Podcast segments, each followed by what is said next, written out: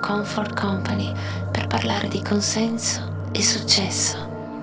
Che importanza hanno il consenso e il successo della musica dei Lonesome Southern Comfort Company? Credo che consenso e successo siano qualcosa che siano profondamente combattuti per un musicista, anche o per un artista in generale, no? Cioè, credo che un, di solito chi fa musica per davvero, in modo impegnato, parte con l'idea di non voler per forza raggiungere consenso e successo, perlomeno consenso unanime e successo. Poi però si arriva a un certo punto a, a desiderarlo. Sì, credo sia molto difficile anche nell'arco degli anni tentare riuscire a non modificare la propria arte, la propria musica per tentare di raggiungere il successo, sperando che, che il successo arrivi nonostante tutto, nonostante la musica che si fa. Se il successo si basasse unicamente sulle qualità musicali, sì, in realtà ci sono altri, altri fattori a contare, che non, non, è solo, non, è, appunto, non è solo la musica a contare il successo, ma è l'immagine, anche è brutto da dire, ma anche le capacità finanziarie di un gruppo contano per raggiungere il successo e farsi sentire, ascoltare. Non, non, non è una cosa, una cosa brutta per forza, anzi. E chiaramente ci sono dei generi musicali che sono fatti solo e unicamente per, per uh, avere successo.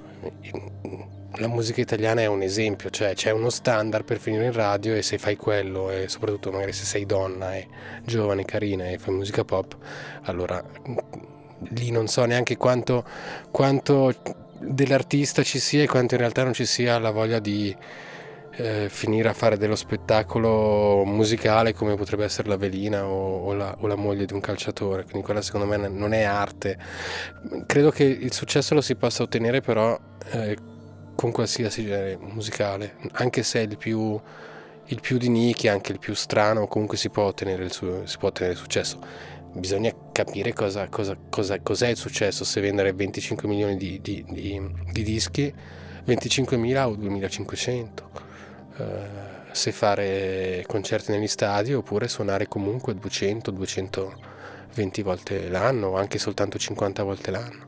Questo comunque secondo me è già, è già successo.